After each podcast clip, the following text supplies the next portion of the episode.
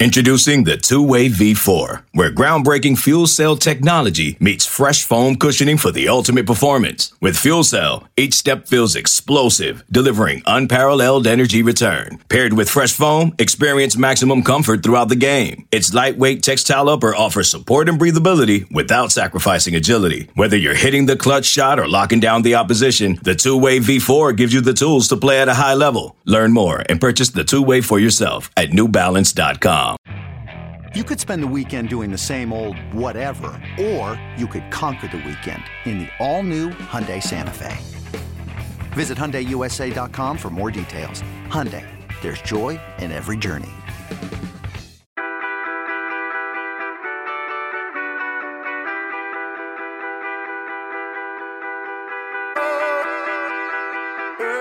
Welcome back, everybody, to another edition of the Junkyard Dogcast. I'm Jordan Hill. We got Kip Adams with us as always, and then a special guest, Duck Territory's Eric Skopil, has jumped on with us. We are going to be talking about Georgia and Oregon, the game to get things kicked off to start the 2022 season for the Bulldogs as well as the Ducks. Uh, we'll get started with you, Eric. Uh, how is this day treating you as you get ready for? Uh, what I assume is going to be a trip out east in a few days. Yeah, I fly out Friday. Um, it's been busy. I just got back from practice. Well, I, I, guess we watched as much as they allow, which is not a lot. You're probably used to that. And uh, spoke with Coach Lanning for about seven to eight minutes. His second and final time speaking with media before Saturday's big game. So I've, I've got as much as I possibly can from Lanning this week. So fire away with what you want to know. I, I, think I've got a decent grasp, but I think as we talked about before this, our grasp on it's not a lot necessarily because I think both head coaches are pretty guarded with what they want to talk about. Oh yeah, he he. Uh, I have no doubt Dan Lanning has brought the Georgia way out west. Uh, before we get going, Kip, how is this day treating you as we get a little bit closer to the start of Georgia season? Pretty good. I'm starting to, you know, I'm still uh, in off-season shape, but you know, uh, trying trying to get prepared as best I can. I think we could use a little bit of an extended fall camp for conditioning purposes. But you know what? Uh, Saturday's right around the corner. I'm just going to go out there and and see what I can do with with what I got right now. But uh, yeah, it seems like uh, you know it, it's here, and you know, just excited because there's a lot of expectations, obviously for for both programs playing in this game, but these are the games you love to cover. And I think uh, Dan Lanning knows that Kirby Smart loves these you know, neutral site uh, kickoff games. It, it's good for both programs, and it it kind of you know it allows you not just to motivate your players in the offseason, but it gives you the best scouting report possible for uh, for what you have on your roster. So I just think it, it's good for these games versus you know kind of those. Uh, not going to say cupcake games, but you know, you don't want to you don't want to open up with an FCS opponent and then have no idea what you have, then go into conference play and just get bully balled and, and, and find out the hard way that you might not have the roster you think you do. Well, Eric, let's jump right into it and kind of start from the top. The sort of the thread that uh, is shared between Georgia and Oregon is Dan Lanning. Obviously, Dan was hired after Georgia's national championship run, the former defensive coordinator taking over there with the Ducks. Just in the time you have been around Dan and, and just been around the program since he took over, what stands out to you just about the way he has gone about running this program as they get ready for his first season? Yeah, I think the culture seems to be set a lot really similar to when Mario Cristobal first arrived here was I guess Cristobal a year as an offensive coordinator before being promoted, but there's a, there's a semblance and a sense that like the guys kind of get what the what the plan is. Um, you know, and and it was interesting because I think last year some of that started to dissipate down the stretch of last year's season for Oregon, and you kind of started getting some mixed signals from the players, you know, overtly or not, of like kind of felt like they lost kind of their focus and their direction. And I think Dan has brought a very clear, cohesive message, a very clear understanding of what the expectation is about you know the growth mindset i'm sure these are probably phrases that carry over from georgia and, and other parts of the southeast where he's worked but i just think you know it, it, feels like from a culture perspective there's been buy-in and i think that's the most important thing. I mean i've covered several iterations of oregon teams coached by different coaches and i think both cristobal and and now dan have done a great job of establishing culture early on. I don't know if that was necessarily the case when willie taggart was here. That was kind of a weird year to be honest kind of weird that even took place.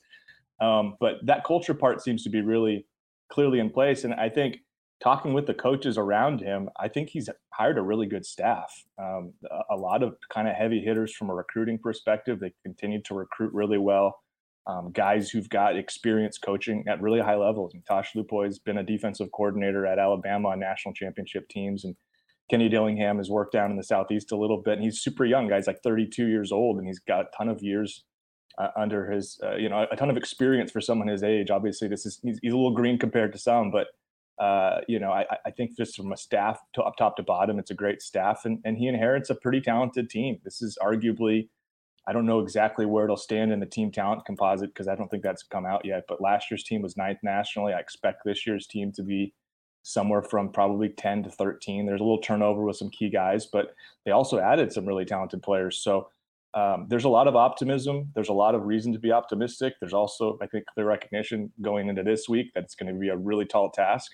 And that's been communicated pretty clearly from Dan and all the way to the bottom of players we've t- spoken with this week. So um, I'm impressed, but of course, I'm saying all this, and I've seen one spring game. I've seen very little practice, and I've seen no games during the fall. So my ch- my tune may uh, may change sooner than later if things go really ugly, but I don't expect it to. To be honest, I think there's a lot of optimism, and I don't think I'm alone with those in Eugene or on the West Coast that are following this Oregon program that feel like there's a real sense of optimism right now looking at this week specifically, I know you know with Kirby, the the media availabilities he's had, he's taken several questions about Dan, obviously because of their relationship. Uh, what has Dan said as far as you know when it comes to the time he spent at Georgia, whether it's dealing with Kirby Smart or just uh, you know what this opportunity to play Georgia so uh, quickly after he left Georgia? Um, what, what has Dan sort of shared on that front as far as specifically playing Georgia?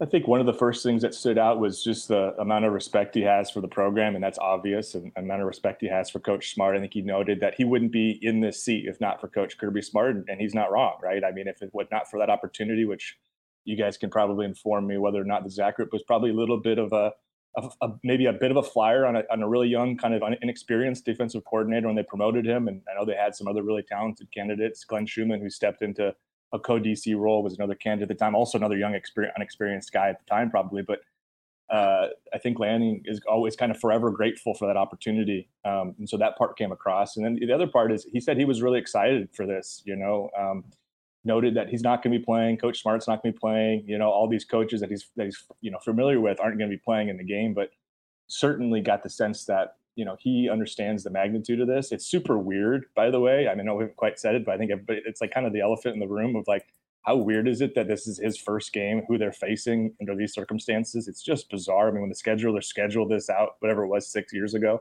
nobody thought Oregon's head coach would be a, a coach coming over from Georgia who just won a national championship. I mean, the the parallels are weird. I mean, the other part is Bryan McClendon was Oregon's interim head coach for the Alamo Bowl, and now he's on Kirby Smart over at Georgia. So there's there's a bunch of kind of weird I don't know, I don't want to say incestuous, but kind of overlap between these programs that makes it kind of a weird dynamic going into it. So um, Oregon doesn't have many players on its team they've recruited from the state of Georgia, but they've got a couple, and, and we've talked to those players. And um, obviously, for the most part, those aren't players Oregon beat for you know over Georgia for, for the recruitment. Those are guys that Georgia you kind of overlooked, and then that that maybe adds a chip on their shoulder that you would expect. But um, no, I, I, think there's a, a, great sense of respect and, and, admiration, but also, as we've talked about, so much gamemanship kind of going on behind the scenes that I think Dan's trying to do everything he can to, to put Oregon in its best spot here to, to be really competitive this weekend.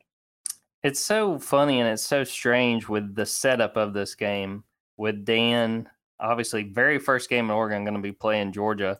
And, you know, I was looking through trying to like research when was, I mean, has this ever happened? It happened two years ago. Sam Pittman mm. left Georgia, took over at Arkansas, and it was his first game. And I had a chance to ask Sam about that today on the coaches teleconference. He made a very good point. He said, "Look, Dan had an advantage of when he took the Oregon job. He knew they were playing Georgia. Arkansas was not on Georgia's schedule in 2020. Mm. The COVID season happens, and all of a sudden, Sam Pittman, former offensive line coach, is looking at his schedule, going, "Oh God, I got to play Georgia." in that very first game. So it's just kind of funny to see how that worked out. Uh, Kip, what do you make of this setup to this game as far as that goes. That storyline of Dan Lanning coming back to Georgia, obviously going to be playing the game in Atlanta. Uh, you know the the ties that he had and the amount of success he had while he was at Georgia. uh, seeing this play out uh, with kind of a reunion of sorts and when we get to Saturday. Yeah, I mean, Dan Lanning came to Georgia with a lot of similar attributes to Kirby Smart. It's interesting because I feel like their relationship has been talked about more than it seems from the media and the pundits more than the actual game that's going to be played. It, has been described as as you know maybe the biggest uh, aspect of the game or definitely the key storyline. Uh, you know, I, am interested in, in, just seeing if there is any chess match between the two. They're both obviously bright defensive minds, but at the end of the day, I think that the familiarity aspect of this game is is the most overrated aspect of it because at the end of the day, uh, once that first kickoff goes, it's going to be about who has the better roster and who has the better team. Now there might be some decisions made that you know could swing the balance of the game that you know Dan Lanning will, will be tasked with making in his first game, or you know Kirby Smart will have to react to maybe some wrinkles that he didn't expect from Dan Lanning. But other than that, uh, the, these two coaches, I mean, they know what they're doing on the defensive side of the ball. They both have you know bright uh, offensive uh, coaching staffs as well. But it's just going to come down to these rosters and, and uh, you know the depth at certain positions is probably going to be a key factor in the second half. So for, for me, I, I'm not really you know, I haven't really taken too much about it other than it's interesting. Uh, I, I, just think that, that, this is a game that this is going to probably come down to the line of scrimmage. Who has the better line? And that's kind of where my focus has been as I started to actually look at the game this week. Okay, we get it. Uh, Dan Lanning used to be on Georgia's staff. It is very intriguing that they're starting off the season playing each other, but I mean, we're talking about a top 15 matchup. And so it's probably, you know, better time spent talking about these rosters, talking about these players, talking about the battles. You know, uh, wh- how is Georgia's defensive line that sent three players to the first round of the NFL draft going to handle maybe the best offensive line they're going to face all season? Uh, that's something that's kind of just taken my focus as I've looked past uh, the coaching relationships and known that you know, familiarity uh, we've seen over the years hasn't really mattered as, as much. Uh, and obviously, with Kirby Smart coming under the, you know, the Nick Saban tree, we've watched, you know, Saban just just run through assistants left and right until last season. You know, losing two games to former assistants for the first time. Uh, so that storyline we've watched it not matter at all. But obviously, with Nick Saban, it's a little different because he's got the best roster in college football. Uh, on an annual basis. So it, it's a little different. These rosters a little bit more evenly matched, possibly, but at the same time, I, I think that's where this game is going to come down to. And you know, Dan Lanning's got a shot. I, I, think the the number three versus number eleven games are kind of close to fifty percent in that, like I think fifty five to sixty percent range as far as the higher ranked team winning. I mean that that's that's not as high as what people would imagine. Uh, just with Georgia coming off a national championship, so I just think you know, how even will this game be and how even are these rosters? That's what I want to know Want to find out on Saturday. Before we go to a break, Eric, Kip mentioned the offensive line for Oregon. And to me, from the outside looking in, that seems like, you know, a very strong point in this offense. And, and you know, looking at the fact that they were Joe Moore Award semifinalists, just like Georgia was last year. Uh, what do you make of this offensive line coming into a new year, the experience they have back, and, and the challenge Georgia is going to see in facing them? Yeah, for starters, Mario started five guys but rotated three every game. It, I'd never seen anything like it. But every every other offensive series, they moved their left guard to their left tackle. They moved their right guard to right tackle. They brought in another player to play one position. So what that benefited was is there's a lot of guys who played a ton. Um, they had a guy who's, I guess, a sixth starter last year who graduated, but five of the guys who played the most snaps are all back. Um, now, the question is where they all play, and they don't have a depth chart out. I don't know exactly how this all fits together. The most talented offensive lineman is TJ Bass. He finished last year as a left tackle. He wants to play left guard. That's what he'll play in the NFL. I think he's a guy who will be probably a day two draft selection, really talented as an interior guy, but last year they, they, they slid him out to left tackle and, and, he was by far their best player there. I don't think there's any question but the hope was this year that they would find another way to kind of solve that problem. Steven jones probably has a better left tackle body in terms of he's six seven long arms doesn't have quite as quick a feet as you'd like. He was playing um, right tackle or right guard last year depending upon the rotation Um, I don't know if they felt like he was doing enough in the spring because in the spring he was their left tackle. Seemed like the last couple times we've watched some practice, again, no depth chart out.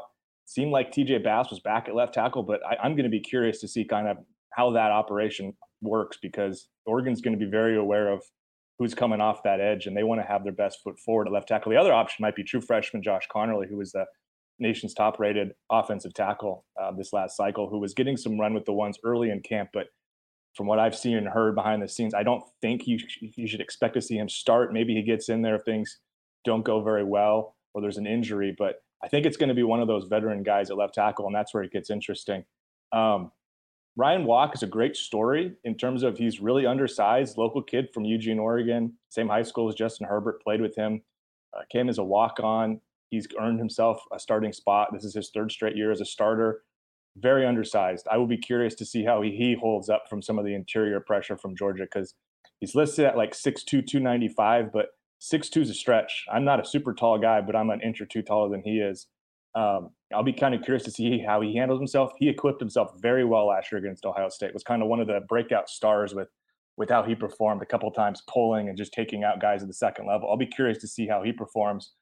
Um, but this is a veteran group that has, I would say, you know, a couple years ago they had Penei Sewell, who was a first round top 10 draft pick, and everybody knew it. This team has TJ Bass, so like I said, maybe he's a second, third, fourth round pick, but there's no super, super duper star here. Um, there are five guys who played a lot together and five guys that are pretty good.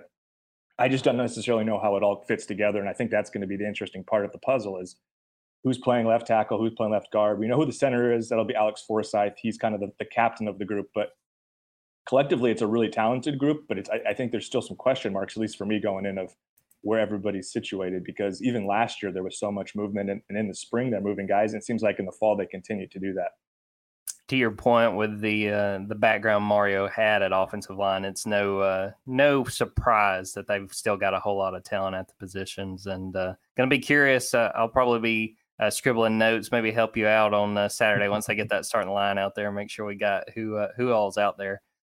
Eric, we'll take a quick break on here and then we'll pop back on. We'll talk a little bit about Bo Nix, a guy a lot of Georgia fans have gotten a chance to watch over the years, and then just talk about a few of the other matchups, and then eventually give our predictions on what we expect to see on Saturday. This episode is brought to you by Progressive Insurance. Whether you love true crime or comedy, celebrity interviews or news, you call the shots on what's in your podcast queue. And guess what? Now you can call them on your auto insurance too with the Name Your Price tool from Progressive. It works just the way it sounds you tell Progressive how much you want to pay for car insurance, and they'll show you coverage options that fit your budget. Get your quote today at progressive.com to join the over 28 million drivers who trust Progressive. Progressive Casualty Insurance Company and Affiliates. Price and coverage match limited by state law. When you need mealtime inspiration, it's worth shopping Kroger, where you'll find over 30,000 mouthwatering choices that excite your inner foodie. And no matter what tasty choice you make, you'll enjoy our everyday low prices, plus extra ways to save, like digital coupons worth over $600 each week. You can also save up to $1 off per gallon at the pump with fuel points. More savings and more inspiring flavors make shopping Kroger worth it every time. Kroger, fresh for everyone. Fuel restrictions apply. Welcome back, everybody. Well, Eric, yeah, let's jump right into Bo Nix, a guy that has played Georgia three different times. This is going back to when he was a quarterback at Auburn. Uh, as we mentioned earlier, uh, you know, uh, he has not officially been named the starter at Oregon. Uh, as far as I can tell, he's going to be the guy. Uh, is that the case? And if so, Eric, what do you expect to see uh, from Bo Nix as Oregon's quarterback? It would be a real stunner if it's not Bo Nix at this point. Um, I, I have heard that the competition was was more competitive than maybe some on the outside expected, and that was a good thing because Ty Thompson, who really was kind of up and down this spring, supposedly had a really good offseason. I know he was down at the Manning Passing Academy, turned some eyes down there. Really big, talented athlete. This is a guy who was before Dante Moore recently committed was the highest rated quarterback commit in program history, at least since they started doing all the recruiting stuff at the beginning of the 2000s. Um, but sounds like Ty pushed Bo, and and that's a good thing. It doesn't sound like, from what I've heard, he did enough to win the job, but we'll see. We could be shocked. I mean, they, again, no depth chart, and they're playing things very much close to the chest. In terms of what we've seen from Nix, is I, I was really impressed in the spring with how he handled himself with the other quarterbacks because this is a competition and you just don't know. You know, I think you know because of how limited what we were able to watch in practice was it was you know I, I was it stood out to me that Nix would come over and give pointers to Ty Thompson and to Jay Butterfield, who are the other quarterbacks competing for the job, and and, and would spend extra time after practice with his receivers and his tight ends, and, and really seemed like he put everything into trying to be a leader here, which is not always easy to do coming all the way across the country with a team that's pretty established that um, you know that culturally probably a little different being somebody from the state of alabama as, as, opposed to most of the guys in this roster are from oregon or california or washington nevada utah that part of the country um, it seems like he kind of won most of the team over though and i think he won over ty thompson and jay butterfield too two again two scholarship guys he's competing with who've just had nothing but great things to say about him um, how he fits into this offense is I'm going to be just like I talked about the offensive line. There's going to be some surprises for me. I'm same thing with Bo. I, I don't know what to expect. You know, I watched the highlights and then I go watch the games and there's a lot more lowlights that you don't see on the highlight reel. I mean, some of the highlight stuff is is pretty dang special. And then you go up and look, well, they did lose by 17 points and he threw two picks that were on that highlight reel. And you go back and watch it and you go, oh well, that's that's maybe not your favorite part. And you even saw that in the spring game where he had a couple really long touchdown passes, a couple really nice looks, but also threw one and just kind of didn't see a linebacker for a pick. And I think that's kind of what Oregon fans are expecting, which is some pretty high end play, maybe some not so great play. Um, I think there's a level of just excitement to see an offense that does try to stretch the field and does try to be a little more aggressive. I think when when Cristobal was here, the the sense from Oregon fans was it was kind of a boring offense, and you know we'll see what Kenny Dillingham intends to do one of the things he's talked about is trying to stretch the ball vertically down the field, try to get the ball to Oregon's playmakers. Um, this is a receiving corps that lost a ton of guys, but the players that are back are super talented. I think four of the 12 best receiver recruits in program history are on this roster. Um, they've had a couple transfers that have come in that I think will play a pretty big role. They one of their best receivers was playing running back last year, and they moved him over to slot. Seven McGee, that's a guy that's been compared to DeAnthony Thomas. So we'll kind of see what the skill room looks like, but um, I'll, I'll just be curious to see kind of how the offense operates because we saw a little bit of it in the spring game. They threw the ball all the way around the yard. They did a good job with it. But I wonder what it looks like when you get into a game like this against an opponent like this. And my my guess is they're going to be forced to do a little bit more of that than they that they'd like, just because of the talent Georgia has in its front seven. And then we get to see what Bo Nix can do and to see if he can have a little bit of redemption. It's funny because I was thinking about this morning last time Oregon played an SEC team to open up a season, Bo Nix was on the other sideline and threw a touchdown pass to dash Oregon's dreams. You know, there's some level of storybook kind of ending here for if maybe he can do the opposite and help Oregon win a game against a really big time football program on the road. But we'll see if it gets there. It's going to be very interesting to see, and also kind of just an adjustment to see Bo Nix for the people who have watched him not in an Auburn jersey. That's uh, obviously going to be something very different. Uh, I want to make sure too, Eric, and ask you about a guy that, as far as Oregon players go, is one of the guys that have been talked about the most as far as uh, with Georgia and getting ready for this game. And that's Noah Sewell. Uh, what does he do for this defense? And maybe more importantly, what do you feel like Tosh Lupoi and Dan Lanning can get out of Noah and the role he can play this year? Yeah, Noah's super talented as a linebacker. Um, he and Justin Flowe, who's now finally healthy. I mean, those two guys were recruited in the same cycle um, in the 2020 class. And I think the number one and number two ranked linebackers in the country. I think Georgia was recruited both of them. I know Kirby talked about that earlier this week. And these are really talented inside linebackers. And Flowe's been out for basically the entirety of the first two years he's been at Oregon.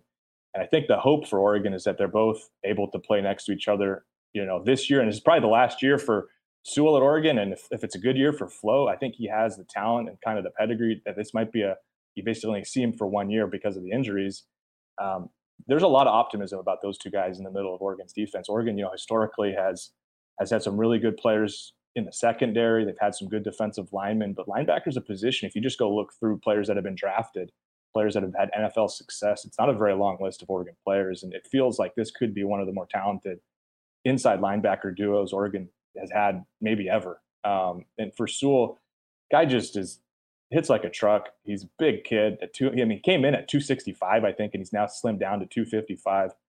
Um, I think athletically, he surprises you with how well he runs sideline to sideline because he's a big kid and he does most of his work in the box. But you get him out in coverage, and I think he got better at, la- at toward the tail end of last season um, in that regard. I think that might be an area where Georgia tries to to challenge him a little bit. Is just how well does he stay with the backs and the tight ends, and obviously um, the Brock Bowers matchup is going to be really intriguing. I don't think it'll be Sewell on him, but you know at, at times maybe I, will be curious to see kind of how Oregon attacks that because that's that to me feels like a a matchup to watch for for when Oregon's on defense. But you know Sewell's a really talented player. The staff I think you have to feel good about the idea of having someone like Lanning with his track record of having what three linebackers last year be first three round picks and the talent that they had there um, and his ability to develop those guys. Well, Sewell and Flowe are, are, players that are similar from a recruiting perspective, ranking wise, uh, maybe even better than a couple of those guys, and, and, and, the ability to potentially maximize them and, and utilize him on this defense. Like I, I think Lanning has to be pretty excited about the front seven as, as a whole, what he's inherited and what he stepped into, because he's got some guys to work with, and and you know, there's a couple of guys that aren't going to be starters that started a lot of games last year um, at inside linebacker. That Flowe is kind of pushed to the side just because of his natural talent. Um, it's a deep unit, and, and probably defensively, I think linebacker is probably the best unit on the team. Let's kind of switch gears and talk about the matchups we're interested in seeing, and we can each take a turn. Uh, when it comes to Saturday's game, and I'll start and then I'll throw it to you, Kip. To me, it's one we talked about a few minutes ago, and it's going to be Oregon's offensive line against Georgia's defensive line and seeing if Georgia can create pressure. That's something that through fall camp, Kirby Smart was a little bit disappointed in. You know, he talked about the fact that he felt like, you know, they weren't generating enough pressure. And that allowed in the very first scrimmage Georgia had, it opened the door for some big plays from the offense. And, you know, I think that they got more of what they were wanting in the second scrimmage, but I still think there's a lot of questions really outside of Jalen Carter when it comes to this defensive line. Can guys like Zion Logue step up? Can guys like Tramel Walthour or the freshman the freshman Mykel Williams, uh, if he is called on at defensive end, can these guys get after uh, Oregon and specifically make Bo Nix uncomfortable? They have done a very good job during Dan Lanning's time at Georgia uh, of really flustering Bo. I mean, his freshman year uh, when they played Georgia was his best outing against Georgia when 0 and 3 uh, in those three meetings. So to me, that is the matchup I'm most intrigued by. Seeing how Georgia's defensive line plays against, again, a very good offensive line, one that Kip said earlier could wind up being the best offensive line Georgia faces all year. Uh, Kip, is there a matchup or, or multiple matchups uh, that really intrigue you when it comes to this game? I think you're muted there, Kip. Got me again. All right. So there's a couple that, that kind of caught my eye.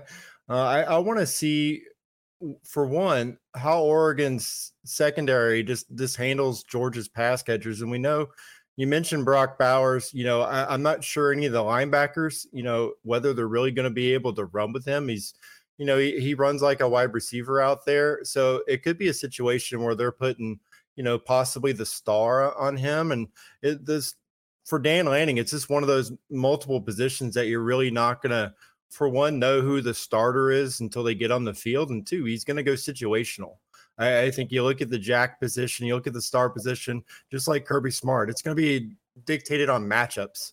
And and what's really interesting to me is there could be three guys from the state of Georgia that end up starting for Oregon. I, I think you look at Jamal Hill from uh, like 20 minutes south of me at Morrow High School he's a guy that that could be tasked with with going up against Brock Bowers. And then you just you look at the secondary. I mean, Bryan Addison's a guy that was highly recruited and and and very talented at safety, but then they're you know their best, if not second best player on the roster, most talented, might be Christian Gonzalez. You know, he's a guy that you, you can use all across the defense because you know, of his size. He's a guy that's getting a lot of draft buzz. And for Georgia to, to have Kelee Ringo getting a lot of the pub, you know, being out of the Northwest, I think Christian Gonzalez is a guy that's got a similar frame 6'2, 200 pounds. Uh, Dana Lanning, just like Kirby Smart, loves versatility, loves guys you can play anywhere uh, and, and give multiple looks. I think he's one of those guys that's going to be, you know, asked if it's AD Mitchell, if it's Brock Bowers, they're going to put him all over the place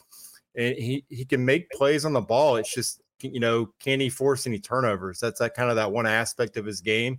You, you, you want to see, you know, if he can kind of turn the corner in this year and and, and make himself some money. I think that's going to be a big time matchup in this game. And then on, you know, just on the other side of the ball, keeping with uh, potential uh, Georgia guys, there could be a you know a, a, a Georgia running back starting for them. Uh, it's again, I think it's going to be kind of a depending on what looks they get, but but Noah Whittington is is a guy out of Peach County that uh, went uh, to Western Kentucky, I believe, and and Dan Lanning using that transfer portal to plug and play a lot of guys. I, I want to see you know how Georgia's run defense can can handle you know just a lot of new faces.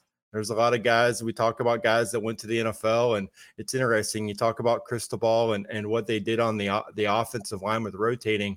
That's what Georgia does in their defense. They rotate a lot of guys in and out. So while we have a lot of guys that maybe not be known as starters, you know, uh, nationally, they played a lot of football last year for this defense. So, so I'm interested to see, you know, how Georgia is able to get some stops on defense and and force Dan Lanning to to make some tougher decisions. That's kind of where uh Bo Nix kind of gets in trouble is uh is when he you know he's forced to to make decisions in the tighter windows. Uh, he, he tends to make some some questionable decisions, and if Georgia stops that running game and and, and kind of forces Bo to take some shots, I think there could be again some turnovers in this game.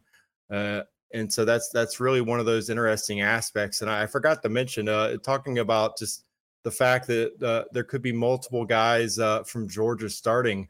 And just looking at the jack position, uh, Bradyn Swinson from mm-hmm. from Chapel Hill High School in Douglasville, uh, he's another guy that you know is in the mix there. And I think like when they're looking for that maybe a pure pass rusher look, or they want someone to pin their ears back, he could be that guy that they try to see if they can get some pressure on Stetson Bennett, a guy that kind of reminds me a little bit of Davin Bellamy, uh, a guy that you know hmm. made a lot of plays for Georgia a couple years ago. I think he's you know he's one of those up and coming guys that I think Dan Lanning is going to love just uh, overall what he brings to the table as far as size and length and his ability to kind of set the edge a little bit. If he if he can kind of grow in that area, I, I, think he can be a guy that can get a lot of snaps for Oregon this year. So that's kind of something that's interesting to me. Just the fact that you got three Peach State guys that could play prominent roles in this game on Saturday. Eric, uh, what matchup or matchups really catch your eye going into Saturday? Well, Kip Kip named like three or four of them that I was looking at too, and did a really good job assessing some of the talent. Um, you know, I, I think Gonzalez is really intriguing, by the way, as well. I'll kind of second that one. That was one where came over from Colorado. It's not a very storied program. A team Oregon beat up pretty good last year, and and but interestingly, his position coach at Colorado is also Oregon's cornerbacks coach, Demetrice Martin, and it kind of came over and within a couple of days it was like, no, he's he's the real deal, and in fact, he's maybe pound for pound the best player on this defense. Was something I was told early in count. This is a, a defense that includes Noah Sewell, includes Justin Flowe, includes Brandon Dorlus, which is a name I want to get to in a moment here, who's probably Oregon's best defensive lineman. Um, I think Gonzalez is, could be kind of an X factor in terms of how they decide to use him. Um, I, I, do think I'm just really curious what the Brock Bowers solution is, if there is one, or even kind of what the game plan is there. Um, we talked to, to, Coach Lanning about it, and you know, obviously he's very guarded in what he says. And we talked to Bennett Williams, who you talked to, Kip talked about how maybe rotating at that star position he and Jamal Hill are the two players rotating there. I think Bennett more than likely would draw a matchup uh, with with Brock based upon his history and his athletic profile. I think Jamal is a little more in the box, and um, Bennett has had a little more experience. He played a little boundary safety last year before he broke his foot. Um, he's he's another talented guy who might kind of factor in there. And, and Bennett talked about being confident in, in, the team's ability to match up with with Brock. I don't necessarily know if I see it. I'm really curious to see what it looks like, but Oregon has some guys athletically to try to to try to match up with him. Now, do I think they'll have success the whole game? I'm very skeptical of that, and I think most people who've watched Brock Bowers play understand why. Um, and, and and of course, you know, if you're a player going into this game, what are you going to say? You're not going to say we have no chance in hell of stopping him. He's a monster. He's going to destroy us, and uh, hopefully we can keep it within 30 points. But I, I do think Oregon feels like they'll have some opportunities to, to, to find some matchups, and I'll be curious to see what those look like. Um, I mentioned Brandon Dorlus a moment ago, uh, all conference guy last year, moved from interior. Now he's playing strictly defensive end. I, we might even see him stand a little bit, something I've heard, but I don't know if that is accurate. Um, I'm going to be really curious to see, and this is probably my big matchup: is eh, can Oregon force Georgia to throw the football? Um, can, can they win on those downs? Can they win on first down and second down? Um, because you know you mentioned earlier Oregon maybe having the best or one of the better offensive lines Georgia will face. I don't think there's any question that Georgia has the best offensive line that Oregon will face this year. Um, probably on its schedule. I'm trying to think of a Pac-12 team that I think is comparable, and I don't know if I could come up with one. Um, you know, BYU has some talent there, but I think that's a reach to even say that either. So um, I'm going to be really curious to see how this defensive line holds up. We talked about the offensive line and how experienced it is. It's a pretty experienced Oregon defensive line. Um, the only difference being a lot of the experienced guys are transfers. They went in the portal. They took a couple guys from Nebraska. Tony Tuioti, the new defensive line coach, um, was at Nebraska last couple years. He brought over two. I think they were perceived as depth pieces when they brought them over because these weren't guys that started a ton of games at Nebraska. But um, the sense is they both play quite a bit. Jordan Riley, Casey Rogers. Uh, Riley is uh, probably one of your only true nose tackles on the roster. And the other one is a guy they also brought in the transfer portal, and that's uh, Taki Taimani, who was at Washington, who did start there for a couple of years, an all conference honorable mention guy last year. I think was second team in, in 2020. So those two guys, I, you know, we talked about how Kirby wants to rotate. I'm sure Oregon's going to rotate a lot, and they'll need to. I'm just very curious to see how those two guys hold up in terms of stopping some of those interior run plays and and then how much can a Dorlus how much of a role can a Dorlus play? Um, how much of a role, you know, can, can a Bradyn Swinson or a DJ Johnson play from from that jack position um, coming off the edge? Can they be can they be factors? Um, because if it becomes a game where Georgia is just running it down Oregon's throat, that's that's not not not really where you want to be if you're Oregon in terms of trying to win this football game. And Oregon, I think, is is very aware of that. I mentioned I think the front seven is probably the strength of this defense. And so, you know, if it does get to a point where uh, they win some of those battles, it's going to be interesting to see how Oregon secondary plays too, because there's a lot of inexperienced guys there. Gonzalez is, is, I think, the one player you feel really, really good about putting on an island against most people most Saturdays. The other corner position is kind of a, a, real question mark. Um, you know, uh, Trikweze Bridges and Dontae Manning. Manning was a five-star recruit who Georgia was in on several cycles ago as well same class as Kelee Ringo. Um, Manning's had a hard time kind of breaking into that starting lineup. I don't know who starts there, but one of those two guys will, and, and neither have played very much. So um, I think there's a lot of question marks in the secondary. You feel really good about that front seven, but it's going against an offensive front that is shoot. I mean, those five offensive linemen are pretty darn good. And, and then you look at the tight ends and how that's an extension, and they might go 12, 13 personnel, and Oregon's going to have a hard time matching up. So um, I think to me, that's one that none of you you guys took some of the good ones, but you guys what I was left with, I think that's an area I'm really curious about is D line versus versus uh, Georgia's big guys up front. I was struck listening back to when Dan talked to you guys. I guess it would have been on Monday. Someone brought up Florida and someone else had done a good job of slowing down Bowers, and, and Dan Lanning was quick to uh, point out they still lost those games. So it's easier said than done. Well, let's get ready to wrap this episode up. And what I'd like to do for each of us is talk about our game predictions for Saturday. If you're feeling so brave to give a score, by all means, uh, I'll start it.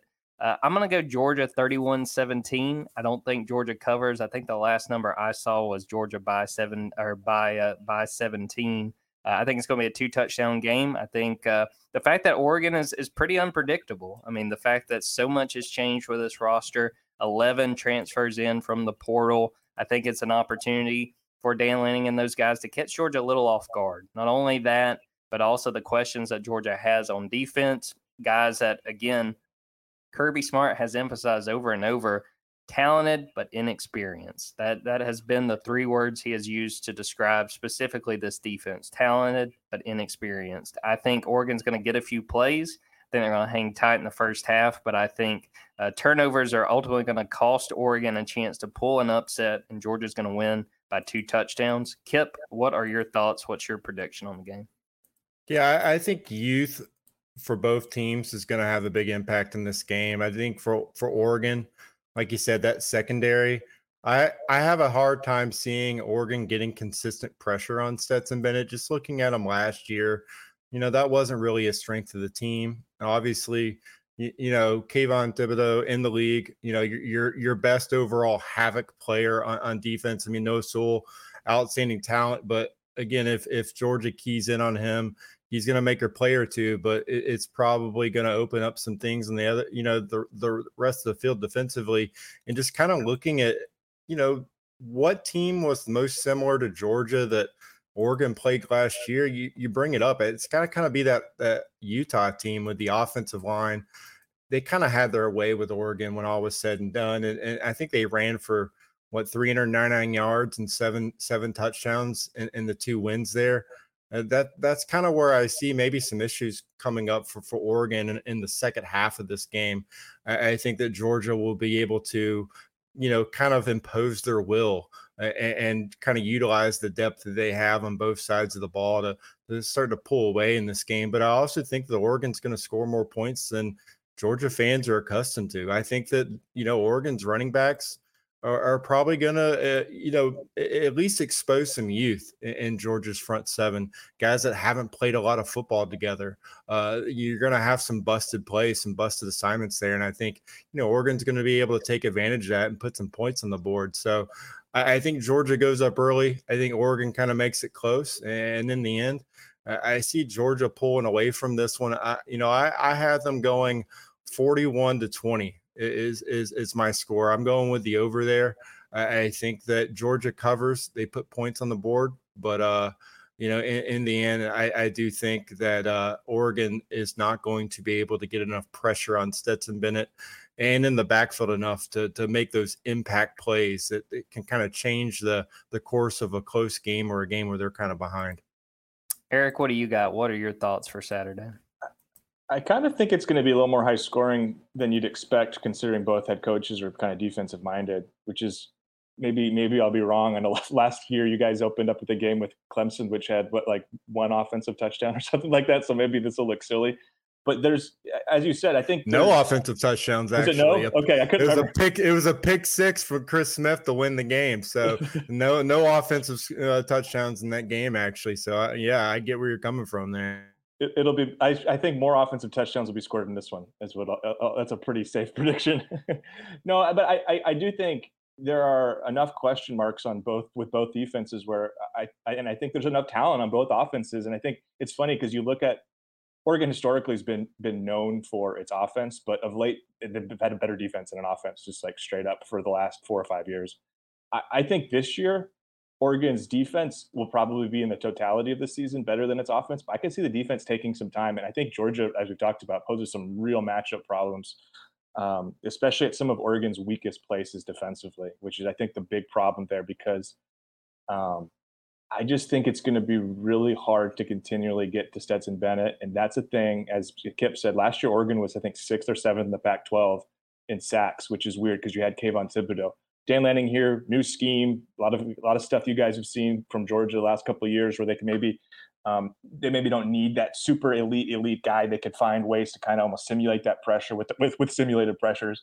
Um, but I, I I just get a sense that this game's going to have a little more scoring than expected. Um, I think it's going to be. I'm not going to. I'm not sure I'm going to put a score out because I'm going to save that for our, our show when we put our scores out. But I, I agree with Kip in that I kind of anticipate Georgia builds a lead at half. Oregon maybe claws back a little bit, but by the end of it, it's probably not a fourth quarter where um, where there's a where there's too much hemming and hawing on Georgia's side. I mean, I, I think Oregon will probably come away feeling really good about how it played this game, feeling like, hey, we played against the best team we're going to play on our schedule, and we won some battles people didn't think we could win. We competed, um, you know, about as well as we could and that there'll be a little bit of a moral victory to it because this is a tough game. Last year they went in and they actually got the victory against Ohio State. No one expected it, and I think there's a lot of pride on this team. A lot of those guys are back, but I think this is a little bit of a different animal, and I think Oregon will be pretty competitive. And I think they'll lose by two scores. I'm going to give them a. Two, uh, I think. Did you say that as well, Jordan? Did you go 14 point?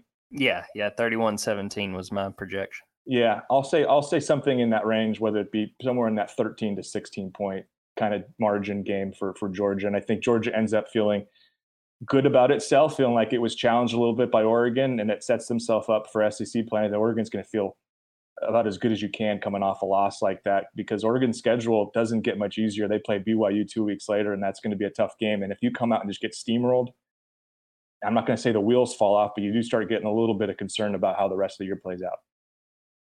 Well, all right, everybody, we are going to wrap up this episode. Appreciate Eric for coming on. Check out what those guys are doing over there at Duck Territory. Thanks again to Kip for popping on. We're getting ready. It's almost here, the start of another season. 3:30 on Saturday. If you're not there, make sure you're tuned in there on ABC. Going to be a very interesting game, very exciting to watch. So we'll wrap it up there. Thanks everybody for watching, everybody for tuning in. Make sure if you haven't already, go to the Dawgs 247 YouTube channel, subscribe, let everybody know about the Junkyard Dogcast, let them know where they can find it. Uh, we'll wrap it up right there. Until next time, take care.